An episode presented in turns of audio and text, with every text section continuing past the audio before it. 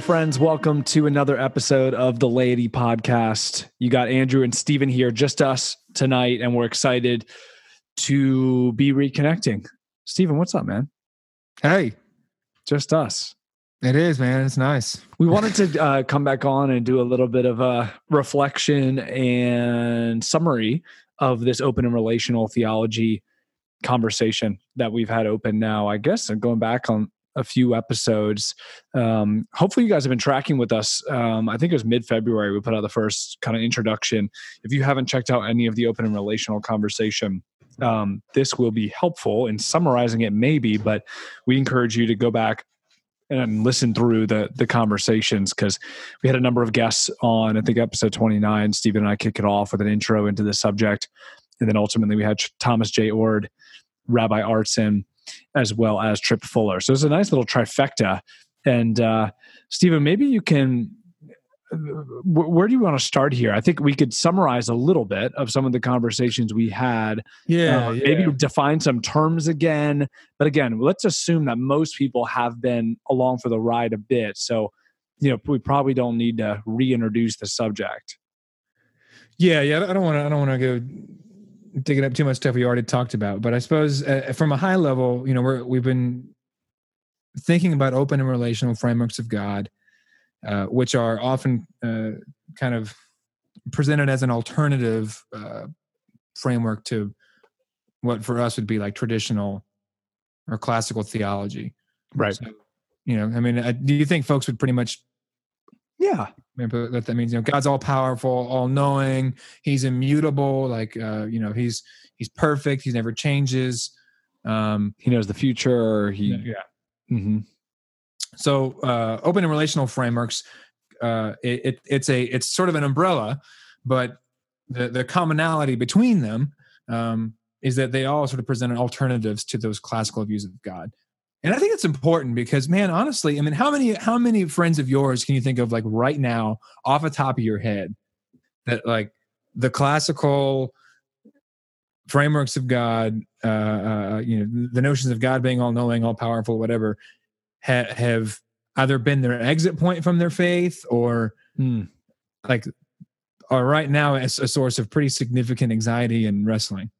Yeah, I think a lot, but and then many, I think it's more subconscious. I was actually with someone literally yesterday having a conversation about prayer, and this individual was talking to me about how often for him, uh, and I really appreciated him just being honest. It's like, you know, he wants to come to God in faith, uh, you know, praying for very specific things, a new job, uh, a new house, very tangible, specific things, and in sort of his faith tradition putting particular like dates around that and expectations around that like god we know you can do this by this time in our prayer and we're going to fast like for this thing to happen. And what he said is you know when it didn't and it did and it didn't in this case um it's like okay amen like we're going to be all right. But like deep down there actually is this anxiety not only like why didn't god come through with me but that quickly leads to and he he was kind of afraid to put words to it but i said dude like no judgment here i get it it quickly leads beyond can you do it to like are you even there?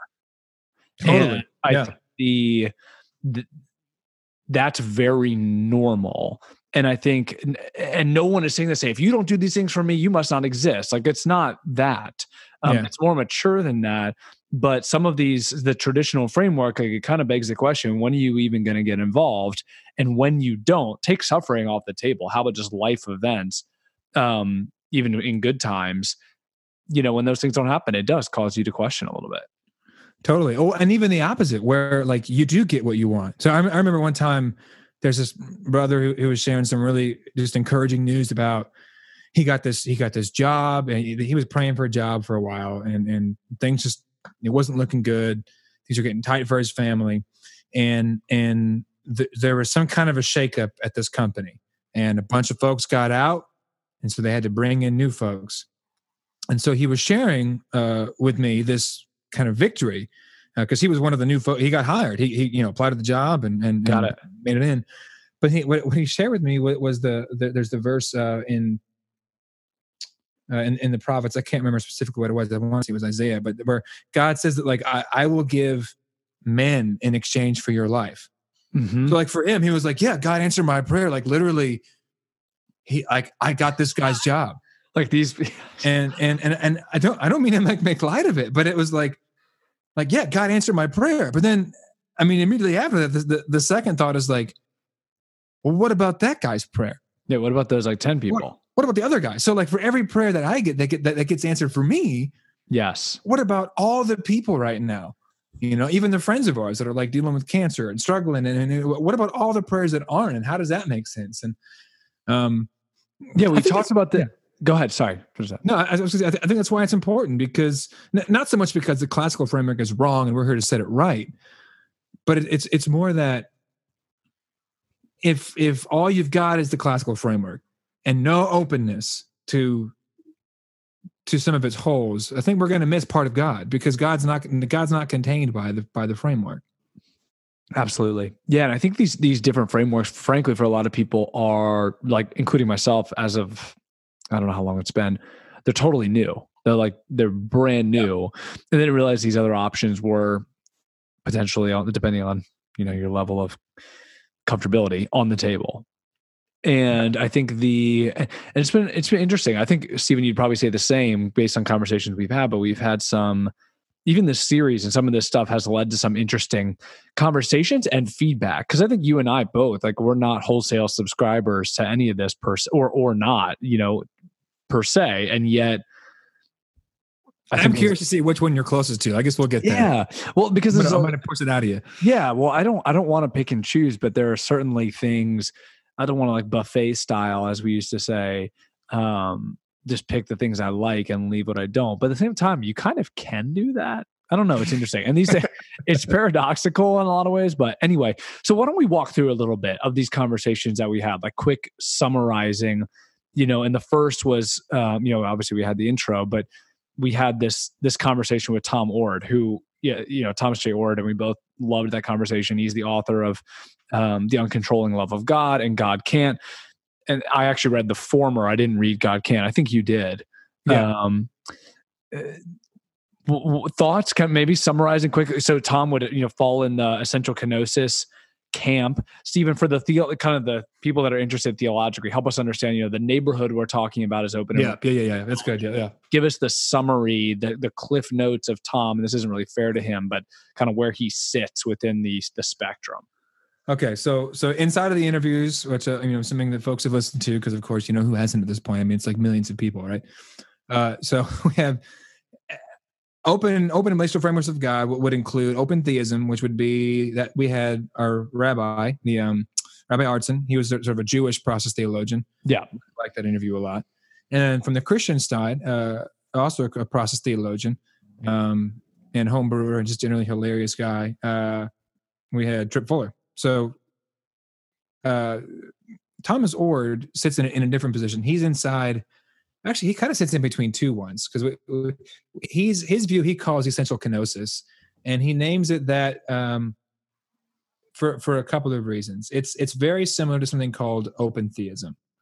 Um, so would it be helpful again to sort of recap very yeah, define briefly? like maybe a real real quick. Okay, so um, we'll, we'll we'll kind of move, at least as I understand it, from the more conservatively and traditionally oriented to the less uh, conservatively and traditionally oriented. So on kind of the furthest right, um, with right being conservative, I would say there's open theism. So these are thinkers like uh, Clark Pinnock, um, William Hasker, uh, I've got a book here on my shelf here. It's actually written by Pinnock, Richard Rice, John Sanders, William Hasker, and David Basinger called The Openness of God.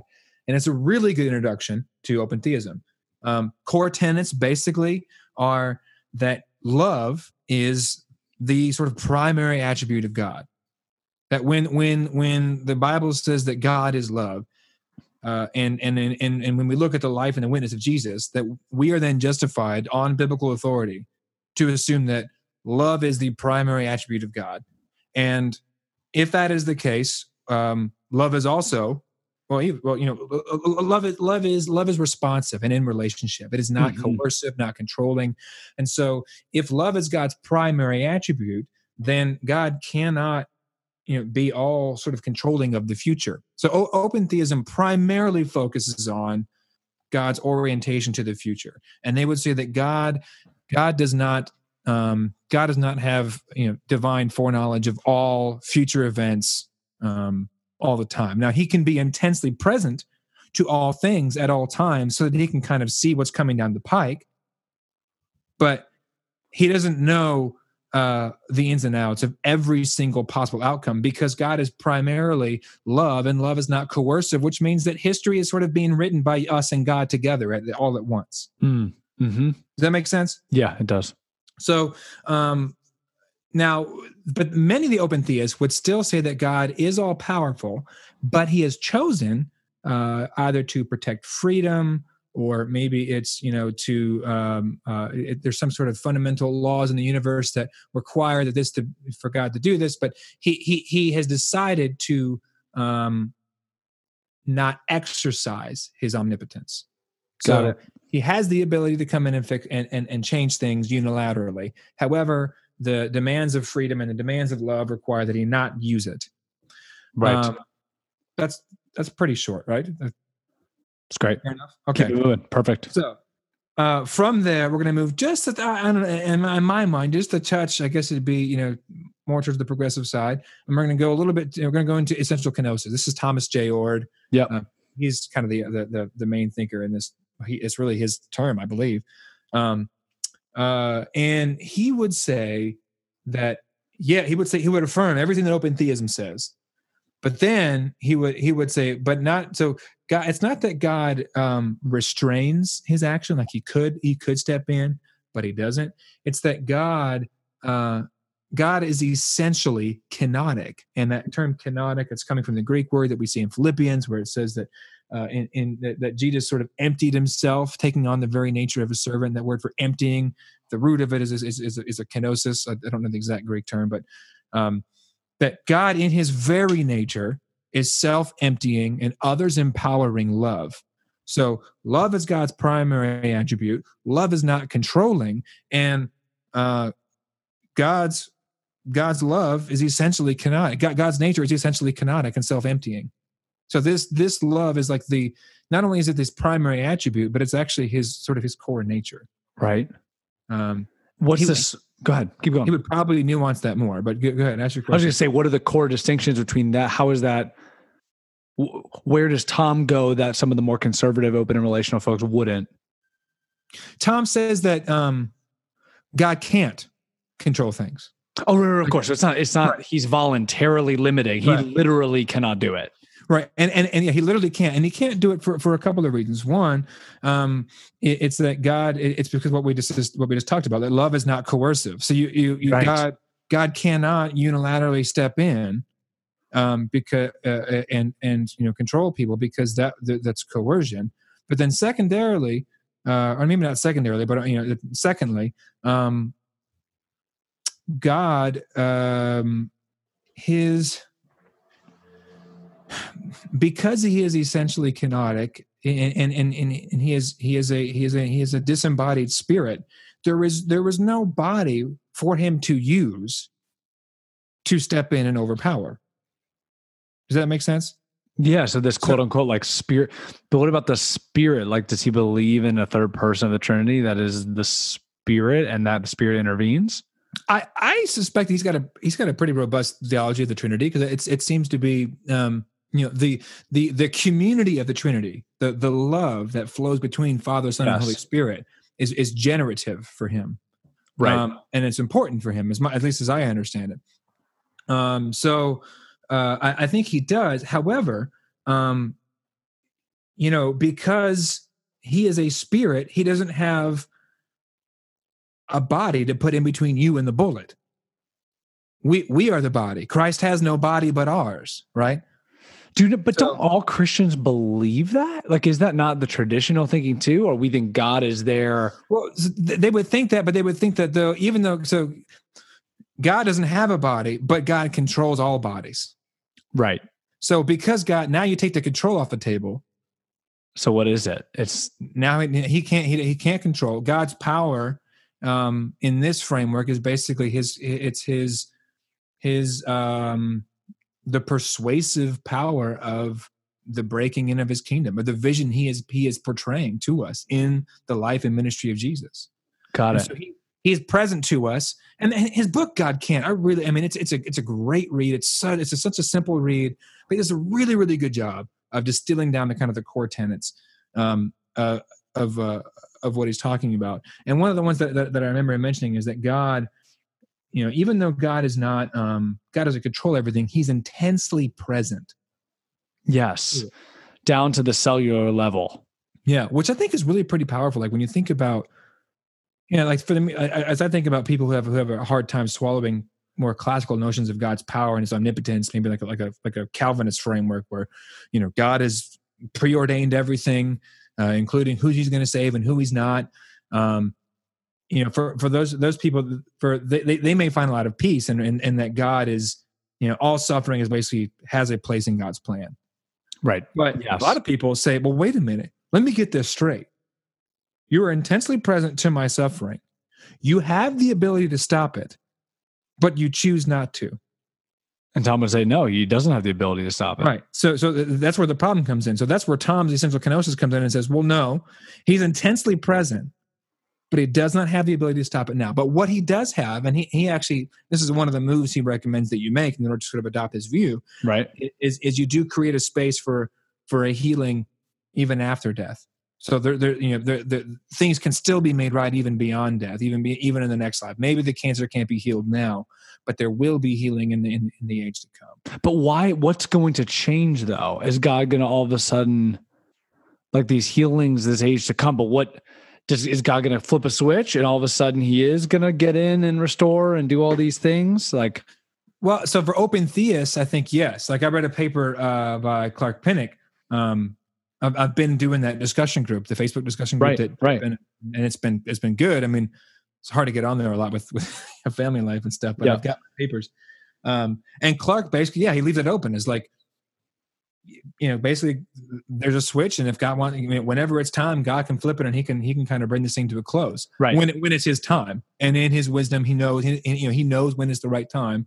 Um, so that for him, I guess that's kind of how he makes sense of it. But for Tom and in essential kenosis, um, it's not that there's a switch and it's going to get flipped, but it's that God's love is so powerful and so um, so patient. Actually, Jurgen Moltmann even one time I think described that the power of God is not his ability to sort of coerce and manipulate anybody, but right. it's his, it's his patience. It's his persistent offering of new life, new grace, new opportunities. Um, so that um, if if if we are willing to kind of make that shift, to sort of leave open the door for post mortem opportunities to respond to whatever God is doing, which I do think there's a biblical basis for that. It's a right. minority view, but I think it's I think it's I think it's an option uh, biblically. Um, if you're willing to make that move, then all you need is time.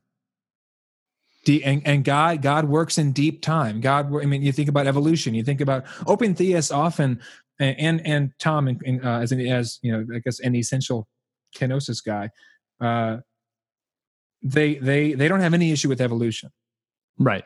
Like there's no there's so because for them that's how God works, like deep time and and you know unfathomable creativity. Right. That's how God works. Interesting. But Tom, now Tom leaves space for healing in some way. Like so, the the question what about the miracles that oh, we see yeah. in the Gospels? What about the so we talked about this? What about the signs in the Book of John? Like there are these things that happen. Yeah, I don't think Tom would say, "Nah, it didn't really happen." But at the no, same no, time, no, no. So like how? But but at the same time, clearly, like in this in the traditional, he's not going to accept. Yeah, God just decided to get involved. He did. He snapped his fingers and it happened. Right. Yeah, it's one of the, one of the other core tenets that he that, that he sort of recommends you make uh, in order to adopt his view is that is that creation, God work, God and creation have to work together. Mm-hmm. Um, so now, you know, when God th- there was creation, obviously creation couldn't have worked with God in order to make things, right? So creation is kind of the the the creative outpouring um, of the love of Father, Son, and Holy Spirit, just like you know the creative outpouring of a husband and wife results in a child. Mm-hmm. Uh, so so creation is, is is is like that. So um I'm losing my train of thought here. What did you just ask me? totally so losing how? So the miracle piece. So you said yeah, got us to work with creation. So so, but uh, now that creation is here, for God to be loving and God to be in, an, in, in a genuine relationship, a genuine reciprocal give and take relationship, right. where what God does affects us, which affects like what we do, which then in turn affects how we relate to God, which then affects what God brings to us later, and it changes our relationship, which can change the course of history. Um, then, so creation has to cooperate with God, and so uh, he would say that there are just some times when creation does not cooperate. And to be perfectly honest, I it is kind of cloudy to me. That that's one of the questions I I don't feel like he answered super well. I kind of want to come back to him on that um, on the miracle question. How exactly does that work? Because right. um, it, it is a core tenet that that that God sort of needs our cooperation. Like God can't just, um, you know, for example, like if I'm praying to God, God, I just want to lose weight. I just want to lose weight. I just want to lose weight. Um, well, God's not going to just wave the magic wand. Right. Uh, you need to kind of respond to Him inviting you into healthier rhythms of life healthier rhythms of of, of mind and right. and, you have a responsibility. uh, emotional healing and whatever else you know needs to take place in order to kind of get you more kind of aligned in your your body your cells your heart your mind all more aligned with sort of what he wants for your life to bring about um, healing and whatnot. So um, but it does get weird uh, when it comes to things like you know cancer because he does leave the door open like like the, yeah God does sometimes heal and and one of the ways I guess he he he allows for that is that he sees medicine and science as not something you know pitted against God. It's not like hey did God heal this person or did the doctor? He's like well no like, yes the the answer was yes both. Hmm. Um, it's not an either or. It's that you know God was the one who has brought about this you know be, God in relationship with us has could, has presented us with sufficient, you know, creativity and, and new ideas to recognize that there are patterns of things and that if we use certain drugs certain things happen and right. and develop a, uh, medicine and all that is sort of happening inside of god. So medicine is even even itself sort of a blessing of god. I love that. Yeah that's fascinating. I was having a conversation with someone this morning also about about this exact thing. What what other questions do you have for Tom? Like if you had him for another two hours, like what are things that come to the surface that you'd want to probe him on? I would try to hit pretty hard on on the on on the on the miracles thing. Um because it really is yeah. unclear. Like like in like what what does that mean? So like in I mean, frankly, I'm I'm comfortable with maybe the Exodus not happening exactly like it happened in the Bible but you know something happened right. that, that, you know was behind the Exodus story. Who knows? Um, but when it does come to things like like with say Jesus' miracles, I mean the stories are presented pretty clearly as like yeah Jesus healed him, and it's on those grounds like that he has his authority. That he has his authority. Yeah. So it's used as like a like it's like kind of building this case to to get people to listen to what Jesus is doing.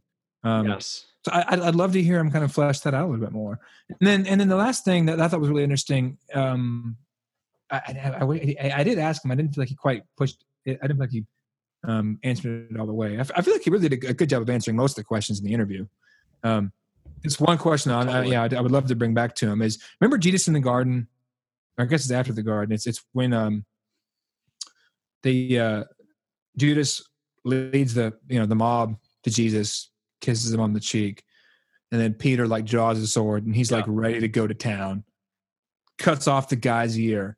Jesus then heals the guy's ear and he's like, "Hey, like, what do you, dude? What? I love that story because I'm like, I just imagine being like, "Really, really? Are you serious?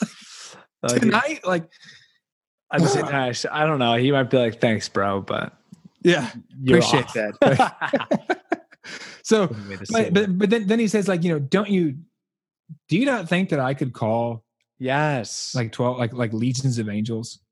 Um and and and at least the way that the gospel writer presents it is like that for Jesus, like that's a viable option. Like Jesus is kind of weighing his options. He's going, look, dude, wow, I could do this, but I'm not. Hmm. Um so I'm wondering how how he unpacks that. But I what did you think of when he said that like just point blank, like, yeah, sometimes it doesn't really work very well. I loved, I loved, I loved it on one hand because I'm like, thank you.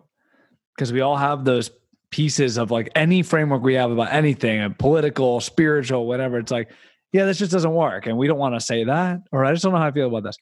Um, and I think yeah. I pointed out in the episode. I think I was kind of like, I like that, or I appreciate that. Um, it'll make other people really uncomfortable. It's really nice to have these things airtight. And Tom isn't just going to chalk something up to, like, he's unwilling to make a lot of these classic assumptions about God in the sense of like, well, I don't understand it and it seems wrong and it's backwards, but it's God, so we can't explain it.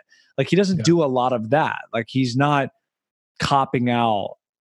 Um, he's he's actually just owning that sometimes it, it doesn't work biblically. So yeah. I, I don't know. I liked it. I appreciate that. The other thing I just thought of was um, and I'm kind of blanking. The last thing that you just shared, oh, about the garden and the ten thousand angels. Oh, the other things well, like if I think about the like even the temp think about that Jesus in the desert like being tempted and some of those temptations like turn these stones to bread and like presumably oh, like feed these yeah. people start a movement feed these poor people like get the ball rolling that way or you know jump yeah. same thing jump off the temple you'll get saved like some sort of like and I think that was not just like, hey, do this trick and see if angels save you, but it's also very symbolic in terms of where it was on the top of the temple and the authority yeah. and the prophecies. But still, there, yeah, there are a few things in there that make you go, eh, I don't know.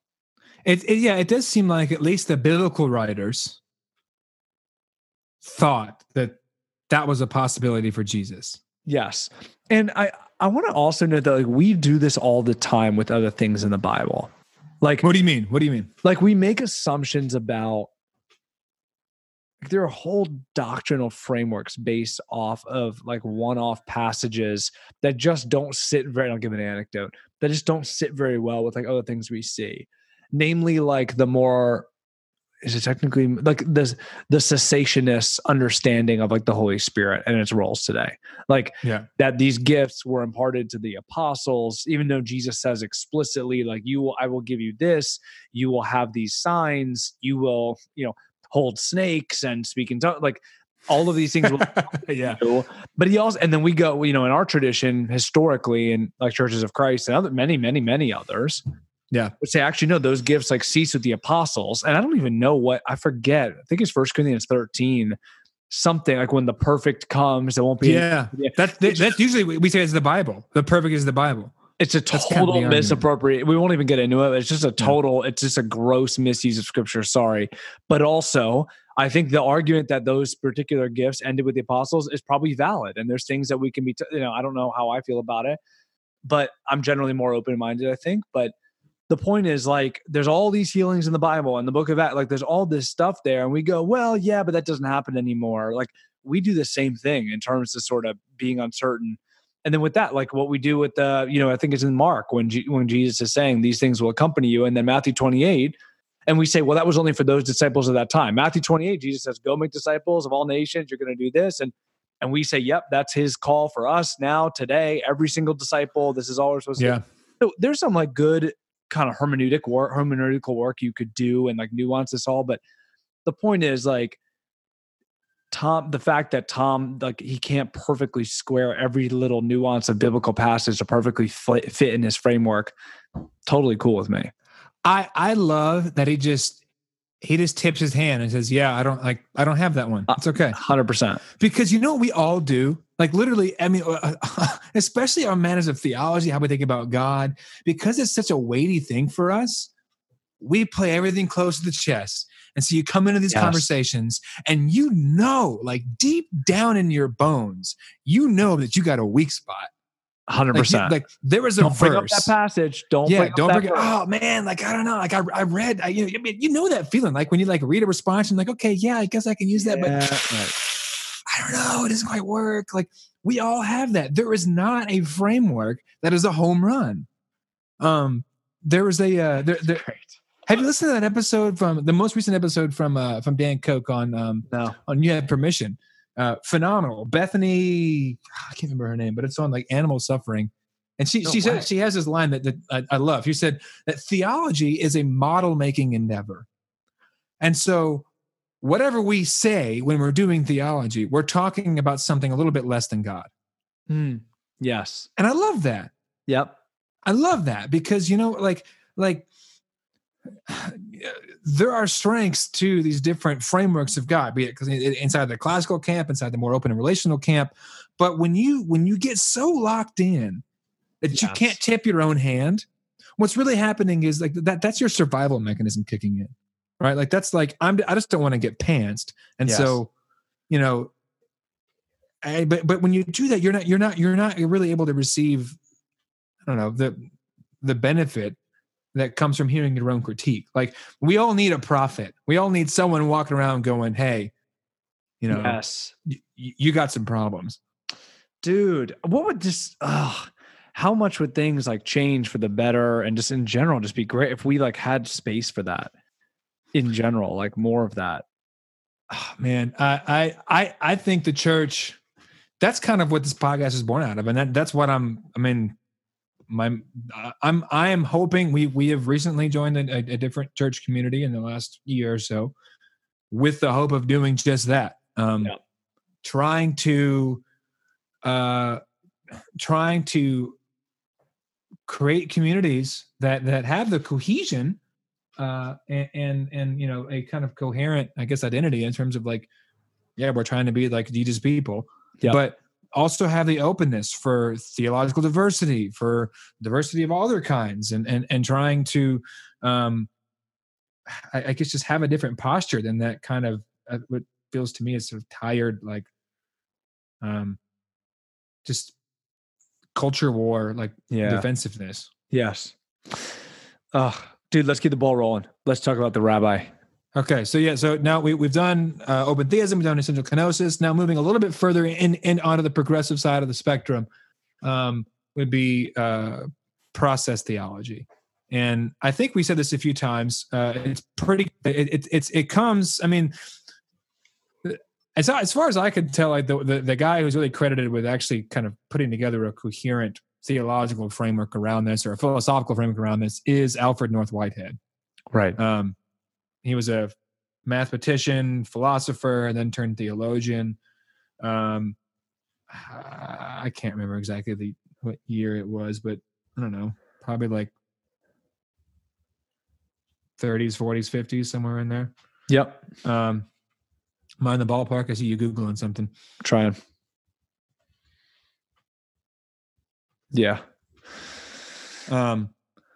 So as far as as coming together like as a thing like as an option on the menu it's relatively recent.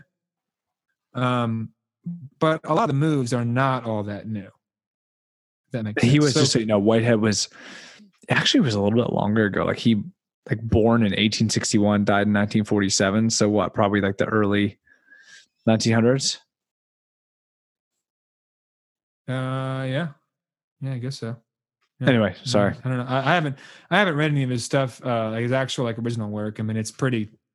His process theology, especially from from him, is is, is notoriously difficult to kind of. Oh, sure. So um, so, but the the the the the core tenets it keeps everything from open theism uh, in terms of like uh like love being kind of the primary attribute of God, uh, and and it keeps like what Tom offers in essential kenosis in terms of um, you know God not having God not having the power to right. uh, fix everything, and then it, and it, it, actually it kind of introduces this this interesting metaphor that I, I I see a lot of good in it that that God is in some sense the soul of the world. Um, so sometimes uh, you'll hear terms like panentheism um, used for process theology, and that and that's that's not the same as pantheism, which would be like the the worship of the world as God, but this idea that the world is contained inside of God. Hmm. Um, and I think Tom might even actually fall somewhere inside of that camp. I'd, I'd be interested to ask him that. Um, so, uh, how that works? I mean, there, there's a good book. It's pretty short. I mean, it's a little bit, it's a little bit dry, but it's a I thought it was helpful. Um, it's the book we talked with Chip about very briefly. Uh, Omnipotence and other, other, theological mistakes. That's from uh, uh Charles Hartshorne, Um, and he kind of lays out these six common mistakes about God that uh sorry, I'm like scratching this poison sumac so bad it's like Oh my god! I'm like, dude, I'm about to take Benadryl and just get completely plastered on this podcast. I'm so sorry, man. Ah. Oh Uh, man. Um you're doing all a great so- job. so the uh, uh, Hartshorne's got these six common mistakes about God, and actually they're they're they're fairly helpful, I think, to sort of explain um the the the, process perspective. I mean, uh, generally it's it's it's God as uh, you know uh, the omnipotence of God. He he thinks is sort of a basically a, what we've done with, with omnipotence is we have given to God what has only ever belonged to Caesar. Um, And and you know what, Artson actually mentioned that. He said, you know, like we I we, we I'd asked him on um, about you know well what about sort of the comfort that people can find in Right. like this idea that like well no matter how bad things really are at least god's got to god can somehow fix it. Yeah. and he said you know that that's just another pharaoh. Like what we what we need is not another pharaoh. We need something Gosh, dude. different. It's powerful man. Oh, um so and then you know, some other ones like um there, there's just like there, there's there's some diversity in the process stream. So some would have more of a sort of a, of an eschatology an idea that like hmm you know yeah things can all get made right. That's that somehow you know god's love it's persistent it's patient and and and and he'll continue continually offer new newness until um you know all is made right in the age to come. Uh or or some like Hartshorne kind of um talks not so much about immortality but more about how we kind of live on in the mind of god um like if you imagine if you imagine um uh, dropping a pedal. Oh, uh, it's not a pedal, a, a po- like a pebble in, in the water. Like if you're like a, at like a lake house, you go on Uh-huh. the dock, you drop a pebble, and there's these ripples that start to kind of come out from that pebble. Yeah. and they can go a long, long, long ways. Well, if you imagine that sort of like being eternal, and that each one of us is sort of like these pebbles, where like we're causing these ripples in the minds of God, and there are times where my pebble and your pebble, like our waves, kind of come together for a while.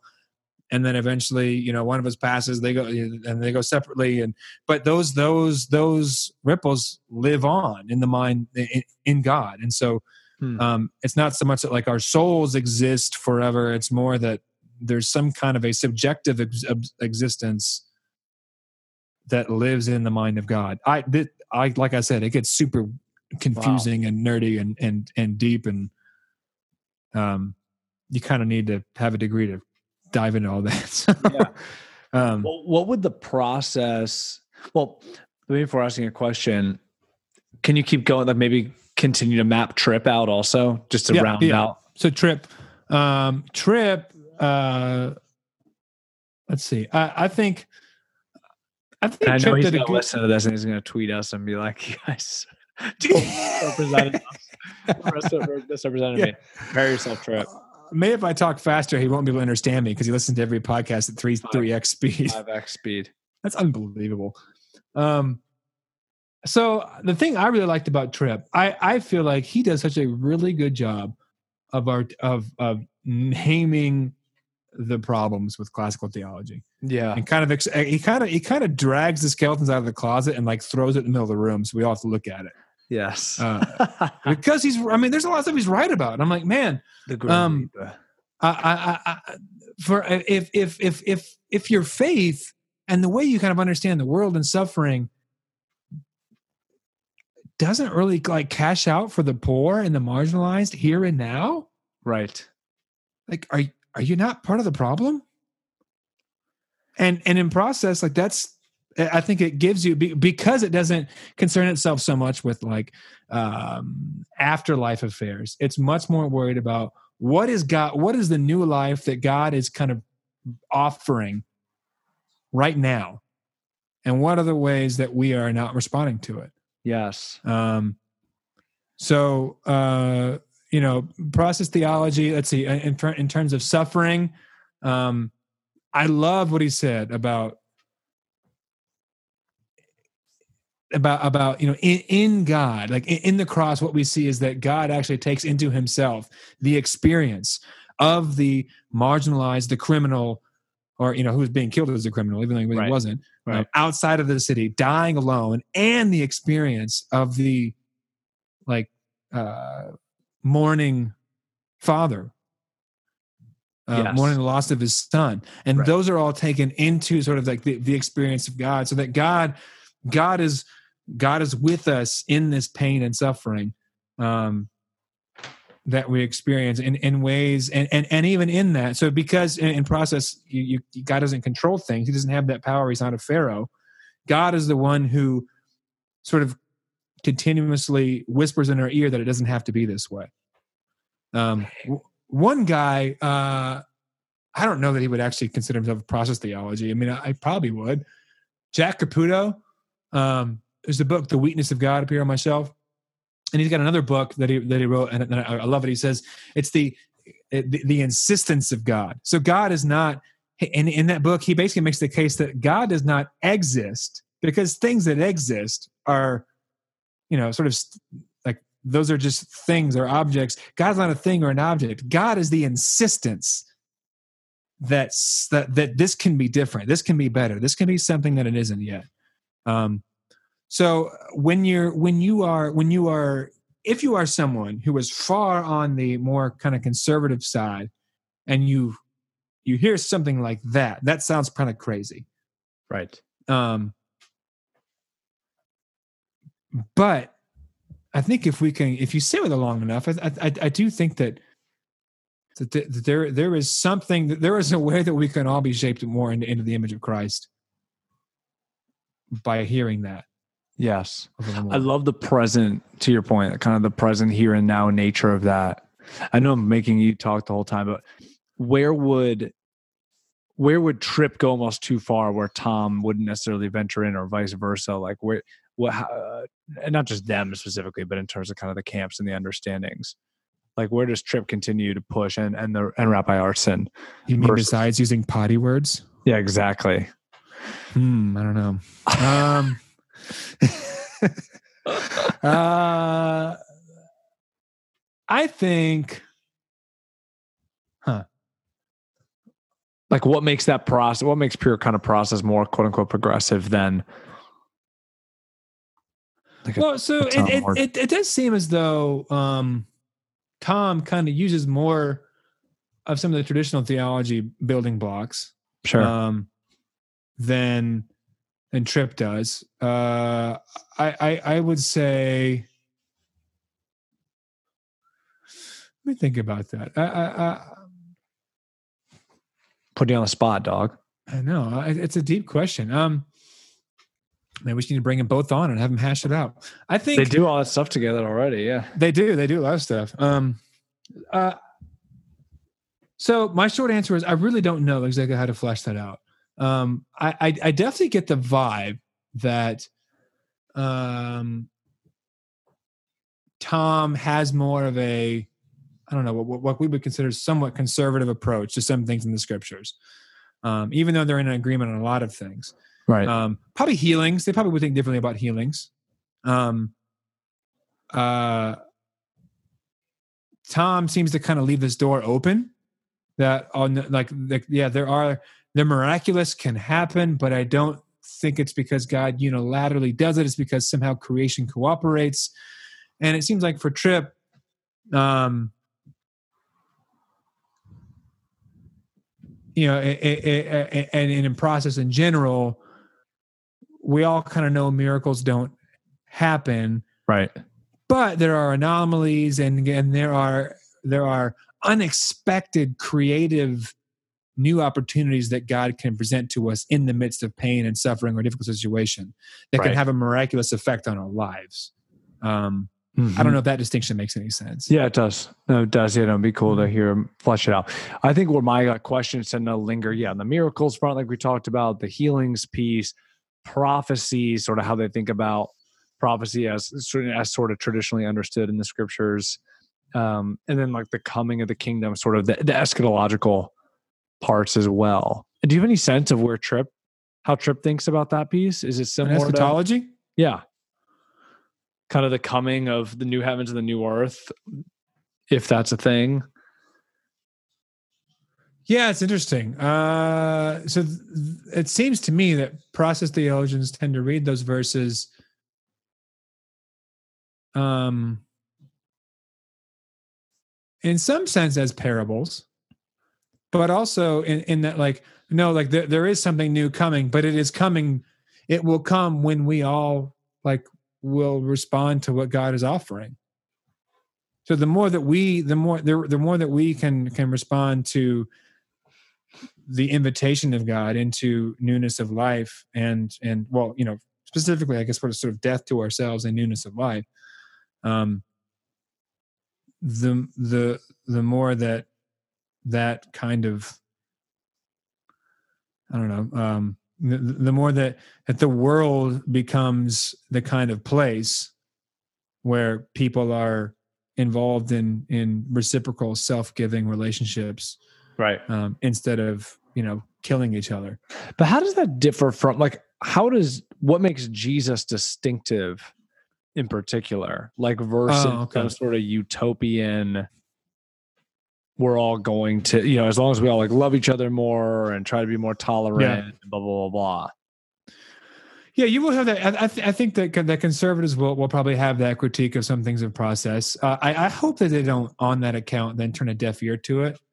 Um, because well, i'm turning a deaf ear right now yeah, there's there's, I've always labeled you as a conservative, Andrew. Um, there, there's a, I, I, I, I, I, I, there's still a lot to learn from it. So, um, the, what makes Jesus distinctive? It's a good question. Uh, Tripp is really interested actually in kind of religious pluralism. He's got a lot of um, uh, material on his podcast about it. And and I don't want to. I, I can't like nail down his position exactly, but what I, you know, I, I- I hear things about um, there uh, different ways that the Christ. So th- there's sort of idea of the universal Christ. You probably can explain that better than I can, like from Richard Rohr. If can you want you want to unpack that briefly? Honestly not really um, because i don't want to do a disservice i mean effectively the idea that jesus is fully authoritative in all through all like eh, the the stupid short uneducated way of saying it is like G- jesus is not only like ruling and reigning he is in everything and and so it can quickly turn into some sort of weird it can tur quickly be misinterpreted as so everything is god um, Okay. but that's not really what he would say. I think that, that the cosmic Christ, sort of the divine, authoritative Jesus, is basically cross crosses every barrier that we you know that we think exists, in, including our own ideology, and so sort of shows up in everything. By the way, plug he just put a book out called The Universal Christ that I haven't read. Awesome. I've uh, I've I've heard it kind of said sort of shortly like um like before there was Jesus, there was still Christ. And and sometimes so then there and and that Christ was was manifesting himself in different ways. Um yeah, and and I suppose as a Christian, I mean, if you're going to kind of take on that identity, then you do kind of say like, well, we think that that, that the clearest expression of who God is, or maybe of Christ, I don't know, is is is seen in this self-giving, self-dying love of Jesus. But then for process theologians, like for Tripp um, it does, I think, free them up to enter into religious dialogues with other people non-competitively. Like Mhm. they're able to they're able to go in there and, and to experience. I've heard him use the language of like, you know, you you it's like being at a family reunion and, and you kind of realize like, oh, I've actually got this really cool uncle and we we think a lot alike and I love hanging out with this guy. Um, not like you know, uh, you know, a, a salesman and you got to get in there and, and, and try to you know, try and try and sell the product. Um, so uh, I, I think on the distinction of Jesus, on the one hand, um, there would probably be actually more of an emphasis on um, well, what makes Jesus distinctive is his universality, which means that hmm. okay, you know, asking questions about his distinctiveness is may, maybe a little bit missing the point. But um, they would also probably say that uh, in you know some of them might say like what is distinct about jesus is i guess which i guess it's the same thing it is that that he is he's the clearest vision of, of of the christ of what god had been trying to say to us and he's Right, which right. which we see in other religions and things so that's another critique that i suspect conservatives will have got it. um, a a worry that they would have I love Tripp. Um, yeah, I, I don't want to be redundant. You know, he one, it's just great that you can just sort of give him the floor and has he's got great things to say. but you know, it also has a good pulse on like what's going on out there. And yeah, I think the the real here and now, flesh and bone sort of reality. Like I really resonated with a lot of what he was saying, even like what he's observing in individuals and in the church. Like, and yeah, and this is a problem. Like, yeah, this doesn't make sense. And like we're telling people this, like, you know, his passion and energy behind that. It's like it reminded me a lot of kind of things I've thought in the past, not so much in terms of the content, but like the delivery and his thinking around it. Yeah. Which is yeah. cool. So what did you are you are you like gonna wear a jersey? Are you ready to put one on, or what do you? Where do you? Where do you kind of? Dude, I got the jersey. Who you with? Tripp, Tripp could have a jersey. So, dude, here's what I liked. So, this puts the open and relational thinking and theology puts a lot of framework and theological scaffolding around things that I've maybe thought or had concerns with in the past, but never really had a framework for. So, for example, I don't want to go off a rabbit hole. I don't want to be sensitive to time, but the when I was in a, a ministry role formally in college, you know, there's always a lot of questions around God. Pastor Drew. Yeah, exactly, Pastor Drew. Exactly. Call passed. pasta, dude. I'm getting so tired. Um, okay, uh, so the um, in college, everyone wants to know, like everyone wants to have conversations about like what's God's will and plan for my life because you're you're at this stage of where am I going to go next? What am I going to study? Should I actually like studying get good grades instead of just like knocking on doors, like evangelizing all day? Should I actually like pay? Like there are a lot of questions about what kind of job to pursue, who should I marry, where should I go, and so the question inevitably comes to the surface again, again, again. What's God's will for my life? What does He have for me? And I was young too, and like I was in college, a lot of the people in my ministry were my age or a little bit, a little bit younger. And so I'm not some sage giving this great wisdom about God's plan for your life, but I'd like to think I regularly, based on my theological quote unquote training, more influences. Um, I never really felt a need to like I, I would always emphasize God's kind of capital W will for the world and this path that he has us walking as Jesus followers, which is a narrow path, but without any particular set destination. You got to go here and you got to, and that, that life is sort of this, you know, giant puzzle piece to be, you know, figured out or these different tiles you're putting together in a mosaic. Yeah. One day you're going to get it and God has this plan for you. And if you don't do it that way, you messed up. I sort of always subscribe to this idea that, well, God's really interested in just forming you into a more Christ like, loving, compassionate, holy, patient, fruitful disciple regardless of where exactly you take a job right? Or whether you yeah. take like sally or betsy or something right? Like he was less concerned with all the ins and outs and the minutia of that. Um i say all that to say i think that so for sort of idea that god knows the future he has this plan for you he's going to set you in this place in this time like it's not really ever how i really thought about god because i think even in my own eh, personal life like my dad and people that really influenced me as mentors the thinking was really around sky's the limit. There's all sorts of possibilities. You really can't take a bad path if you're informed by the Holy Spirit, by wisdom, by discernment, living the right kind of life and getting input from those around you. That being said, I think oh, what open and relational theology does is when it kind of allows space for God to sort of be growing with history and with his creation. I think there's a lot of room for that kind of thinking. And I, I like that. The other side is like the um, on suffering yeah, like, yeah. I, I, haven't experienced a lot of suffering in my life, straight up, um, in terms of like legitimate hardship, death, um, in the fa- in families, loved ones, tragedies. Like I just don't. I don't have a laundry list. Um, there are a couple things that are kind of inexplicable, and you know, I was recently, Stephen, even talking to you about a buddy of mine with some mental health challenges. That's really at you know dealing with things that he doesn't you know as someone that's hearing voices and and that is you know being sort of plagued by these mental capacities that are failing him and is and then therefore getting in trouble with the law, getting in trouble with his physical health, getting in trouble, I can't keep a job. Like he's dealing with all of these really, really painful things, not because he was a heavy drug user, not because he made some sinful error, but because he literally like this disease fell upon him, really.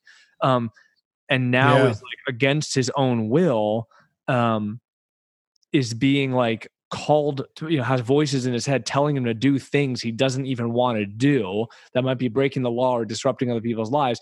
And then he's ultimately having to pay the consequences for it by getting arrested or by getting fined or by getting kicked out of his house. Mm.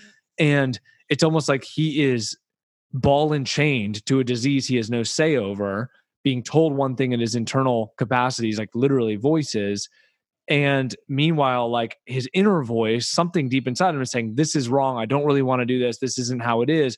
But he doesn't have the kind of framework to think any differently. And so he just has to obey. And that's a vague, right. vague way of laying all this out. In those scenarios, though, it's like the guy doesn't have any choice in the matter. He's literally plagued by something physical. It is having real life consequences in terms of physical health, in terms of safety, in terms of like living your life or going to jail or dying and the idea that God could just like get involved and turn it off, but he just opts not to. Yeah. Or worse, God planned on it and it's just part of his plan. Yeah. Um, is horrifying. And but that's fine. You know, I think some would say, well, but that's God's ways are higher than your ways, and blah blah blah. And I think that's a misuse of scripture in my mind. But I, I I get why some people genuinely are resigned to like, no, like we just will never know. And I, I get that. But there's something about like Jesus asking his disciples, like, hey, if, if your son asks you for bread, are you going to give him a stone? If he asks for a fish, are you going to give him a snake? Like something about, you know, if you fathers, you know how to give good gifts to your children, you know, think are sin yeah. are sinful, how much more am I? Like he is, he is trying to draw their attention to their own humanity and goodness. Yeah. And he's saying, like, so what you know about fatherhood? Yeah, that's really good. I'm way better than that. Right. And like that kind of like he does, Jesus does give us a taste of what this thing should look like. It's not like your son asks you for this, are you going to kill him? You're going to send him eternal conscious torment? Like there are plenty of other things I can go, dang, it doesn't sound very human. Yeah, like like like you you you take away like the actual content of the of the word love. Like Exa- exactly. If, we say, well, saying, but it looks like this, and you just wouldn't yeah. get it.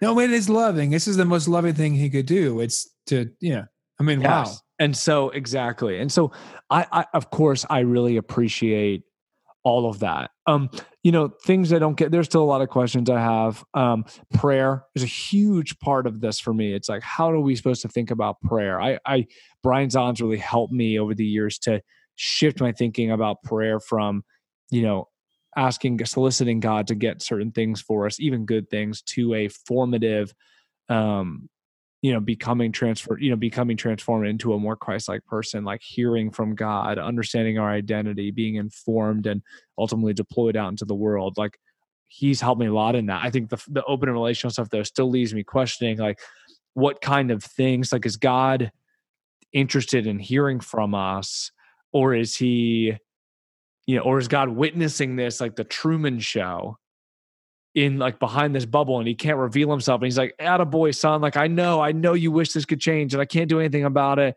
but like, it's okay. Like, you're, so, I, I don't know. Like, it, it kind of creates a bit of a weird dynamic for me. Um, and I don't know hmm. how I feel about it in terms of like what it means functionally for my prayer life because I'm not asking God then to intervene. And yet at the same time, I, I don't think he's interested in us just like saying, eh, God can't do anything. So why talk to him? I think there's something yeah. there. I'm curious how you think about the prayer piece. That's uh, that's a big one, man. I mean, I think especially, you know, I've been at several prayer groups recently for folks that have cancer and things, and you know, praying for healing and thing. I mean, gosh, like, yeah, I would, we want healing, totally, but I I am like I'm like really bothered by the the idea of, you know, God. I mean, I, I mean, this this might I don't want to make a straw man, but to me it does end up kind of feeling like like wait eh, eh, am i just supposed to like come and just beg like is there or is there a certain threshold of faith i mean that story exactly. that tom shared about about the needle you know like hours of prayer like god is up there going 10 9 8 7 6 okay it's coming you know like but if you don't hit it like you're oh sorry guys like better luck next year um yes. that that's problematic man yep. Yeah. So I, I, that's what I, I, I like that about this open and relational frameworks of God is that it does it it it it it, it, it, it validates I think that not that's in all of our stomachs when we go and, and we're praying for, you know, someone who's in intense suffering. Um, and we're like, God, we know that you can fix this. You've got this perfect plan, and your plan is wonderful and good. But deep down, you're like, wow, but how how does this make how does that make sense? Mm. Wow. I mean, I mean, okay, fine. If it's true, it's true. Like if maybe whatever it, you know, if God is a Calvinist, uh, then you know may, maybe he's got everything He's all lose a lot figured of out Followers. and it's just going to be amazing. Um, and there's nothing we can do about it. But I think it's powerful to to validate the experience because a lot of the people, especially like you and I, our friends that have left the church, it, it it's because it, it it's hmm, I wouldn't say because, but it is it is definitely affected by Mm-hmm. um, the reaction to those kinds of questions. So to your question of prayer, what do I do with it? I I don't know. Brian Zahnd is big with me too. Um, I love you know the idea of the purpose of prayer is to be properly formed. Um, but I also appreciate Thomas Oord's uh, you know this idea that, that that prayer is about becoming more sort of tuned in to what God is trying to do. Um, so at first you're kind you get rooted in the moment. Like your prayer is not primarily an, a, uh, seeking an, a, a way out. It's actually sort of a, a way of inhabiting a moment in a time and a place, and then praying to sort of inhabit that moment in time and place in a way that God is trying to bring in something new. Yep. Um, I love that. Yeah. How about for yourself? Maybe I'll put a 10 minute cap on it. Any other thing or five minutes? I think, I think we've gone an hour or so almost. yeah, I'm talking too much. No, no, it's good. I. I mean, well, we'll see if it's good or not. Would be really- what are things that you you're taking away? What are kind of tools you add to the tool belt? Obviously, you've been in this for longer than I have, but then what are some Yeah. other things, kind of this, the open ended, not so sure, which we've hit a number of those things already, but We have, yeah. I I like um I I am de- I, I am attracted and at the same time kind of bothered by the notion that God is God just is not all powerful. Mhm. Um and what what kind of for me what gives it actually I think kind of some weight like a, a lot of I had some friends recently that are, were pushing back on it and and you know we were just having a good conversation they were like well it just feels like you're just going from this philosophy that you sort of accept and then go to the text and go looking for it which of course you're going to find it but if you ask me like we're already doing that with classical theology it's just you're taking greek philosophy you're taking you know the idea like what plato and aristotle thought about god um or about you know the the, the perfect the good and then um going to this text that is at least you know predominantly as far as the you know hebrew scriptures not a greek book um Mhm. And and and and, and coming to some conclusions. So we're already kind of engaged in that in, in that. So to me, like the idea of like shopping for a different philosophy is totally a viable option. Um, and so uh, I, I- like the idea of, of the omnipotence thing, especially because what it buys me in term in, in suffering Mhm. um, or what, what it buys, I guess, for me and with people with suffering. Because, like you, like you said, I mean, I, I haven't really had, you know, uh, enormous amounts of suffering in my life. I've been fortunate in that way, but um, to to to to see how this can minister to people in suffering is huge. Um, I like. Uh, uh, uh, uh, I like that it kind of, I guess it sort of frees me up to stop trying to I feel less anxious about the Bible. I guess like I don't need Yeah. to try to explain everything away. Like I, I, I, um, I can I can let things sit in tension a little bit more when I'm in process because process will generally or, or not some. I would probably be be most aligned with Thomas Oord's essential kenosis. Yeah. If I got to put on a jersey, I'll, I'll go Yeah, him. agreed. Um, but uh, I I I I think that I lost my train of thought there. But what, what, what, I, I will say, with Thomas. Huh? Said you mo- you would probably most align with him. yeah, I, Um, I, yeah, I, I, I, I would most align with him. I, I think one of the um, one of my concerns though is about you know going all into any of this. I think this is this is something that um, Rabbi Artson said that was brilliant. He said that answers shut you down, but questions open you up.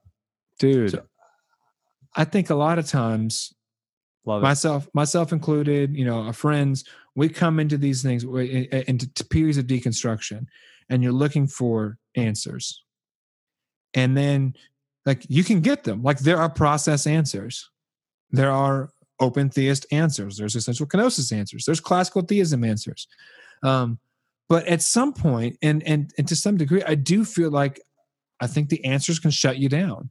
Yeah. so what i i don't i don't want to Yeah. I don't want to become so aligned or like uh, um, so bought in, and that, that I lose. Like we were talking about this the other day. That that I lose the ear to hear the Sermon on the Mount and be like deeply troubled to Yeah. do something, because I feel like that that to me is that's almost like the that's kind of like the, that's like the momentum of what God is doing. Like God, if God is sort of um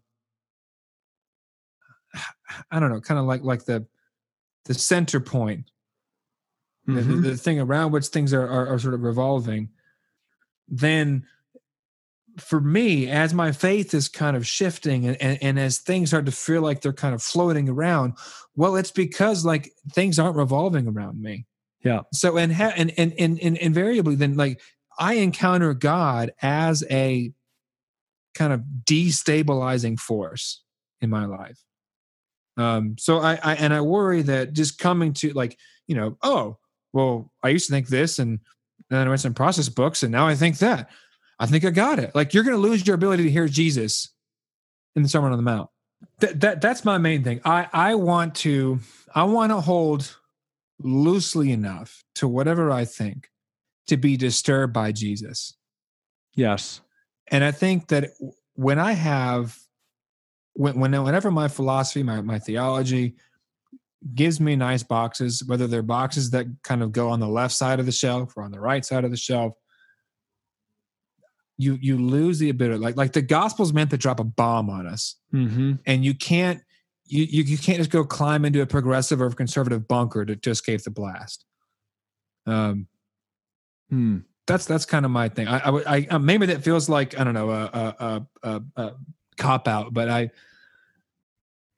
I I I uh I think in having them and having and having all of the voices and and and the sitting in that thing that's they're pulling me in different directions, which is kind of keeping me Uh huh. in that space of where like oh I don't really I, I don't really know where I am right now. well, that that's where I want to be.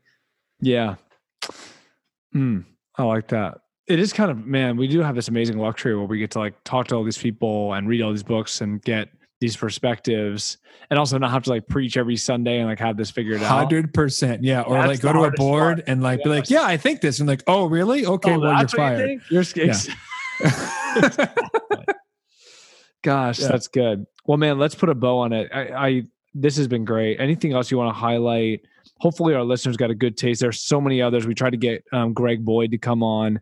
Uh, I think that We'll get him. a- We'll get him. We'll get him eventually. I'm sure he's a great, you know, another voice in the Yeah. space. There are others um, for sure. But for you know, go ahead, Steven. You going to mention anything else? I, I just say this is a, uh, just a big thanks to Rabbi Artson Yeah. and Tom Oord and Tripp Fuller and um, Not to Tripp, actually, just the other two. yeah, yeah, it's just true. Yeah, yeah. It's really- Listen, man, Kidding. We have really, uh, really been just been blessed by those conversations with with all three of those guys, and I, I hope that, um, I mean, I hope that people have gotten on to the discussion group and Facebook. If they haven't, I, I imagine they can probably still get there. If you just reach out to Tripp, I'm sure he'd let you in. Um, uh, and and and I, I- hope that this at least it gets people into the conversation Mhm. because that's frankly that's that's where I think that's where that's that's what God's trying to do. I think I think He's trying. Where we need to be bumping up against each other and I love it. It's great. Well, thanks everyone for listening. This has been fantastic. Again, go back and listen if you haven't uh, to some of the previous episodes in the series. Looking forward to some other conversations. We've already had a couple um, that we're going to release in the coming days outside of this topic. Um, if you haven't before, feel free to hop onto iTunes and give us a review, unless it's less than five stars. Um, we'd love to I hate I hate the review. Oh my gosh. Ah, You know, the go- average? Uh, I, I, I'm some, one of these days I have to do my whole rant on, You on just the don't like whole rating system. Oh, I can't stand reviews? it. No, because it, it- no, like they're not. it's not it's not a reliable it's not a real like representation of anything. Except It's on not- this podcast, it is. Oh god. I'm so literally the last time I checked, there was one three star review. That was mine. Because I'm What? trying To our I'm- own podcast? Yeah, yes. You are awful. What? No, because I dude, I am a data guy, man. You're I'm trying I'm, watching our brand. Gosh, man. I thought we I were was trying to bring it back to center. Come on, man. There's a bell curve. Hey, There's we're no also going to be guests. We're going to be guests on someone else's podcast. We too. are, yeah, yeah. We're excited true. about that. So just stay tuned. We'll mention that. Um, we were invited to come on and talk on another podcast, which will be fun. And yeah, man, we're we're saying quasi busy. We also I'm just gonna throw this all out there for our people. We, we talked about doing a live like Q and A sort of conversation, which frankly I think with Zoom we could probably do a video like for if everyone got on at nine o'clock on a Monday night or something. So stay tuned for maybe that or none of this. Um, but I think we don't know, and who knows what we actually. It's the nature of what's five kids in between. Yeah. Yeah, exactly. But hit us up if uh you guys have other like guests you want us to check out or any, any other feedback. Email us at ladypodcast at gmail.com um, or anything else and come be a part of it. Thanks to a lot of you that have talked to Stephen and I about this subject in particular with the open relational stuff, which is fun. Yes. Yeah. Yeah. Thank you again to the guests. And uh, yeah, we'll see you guys on the next one. Great.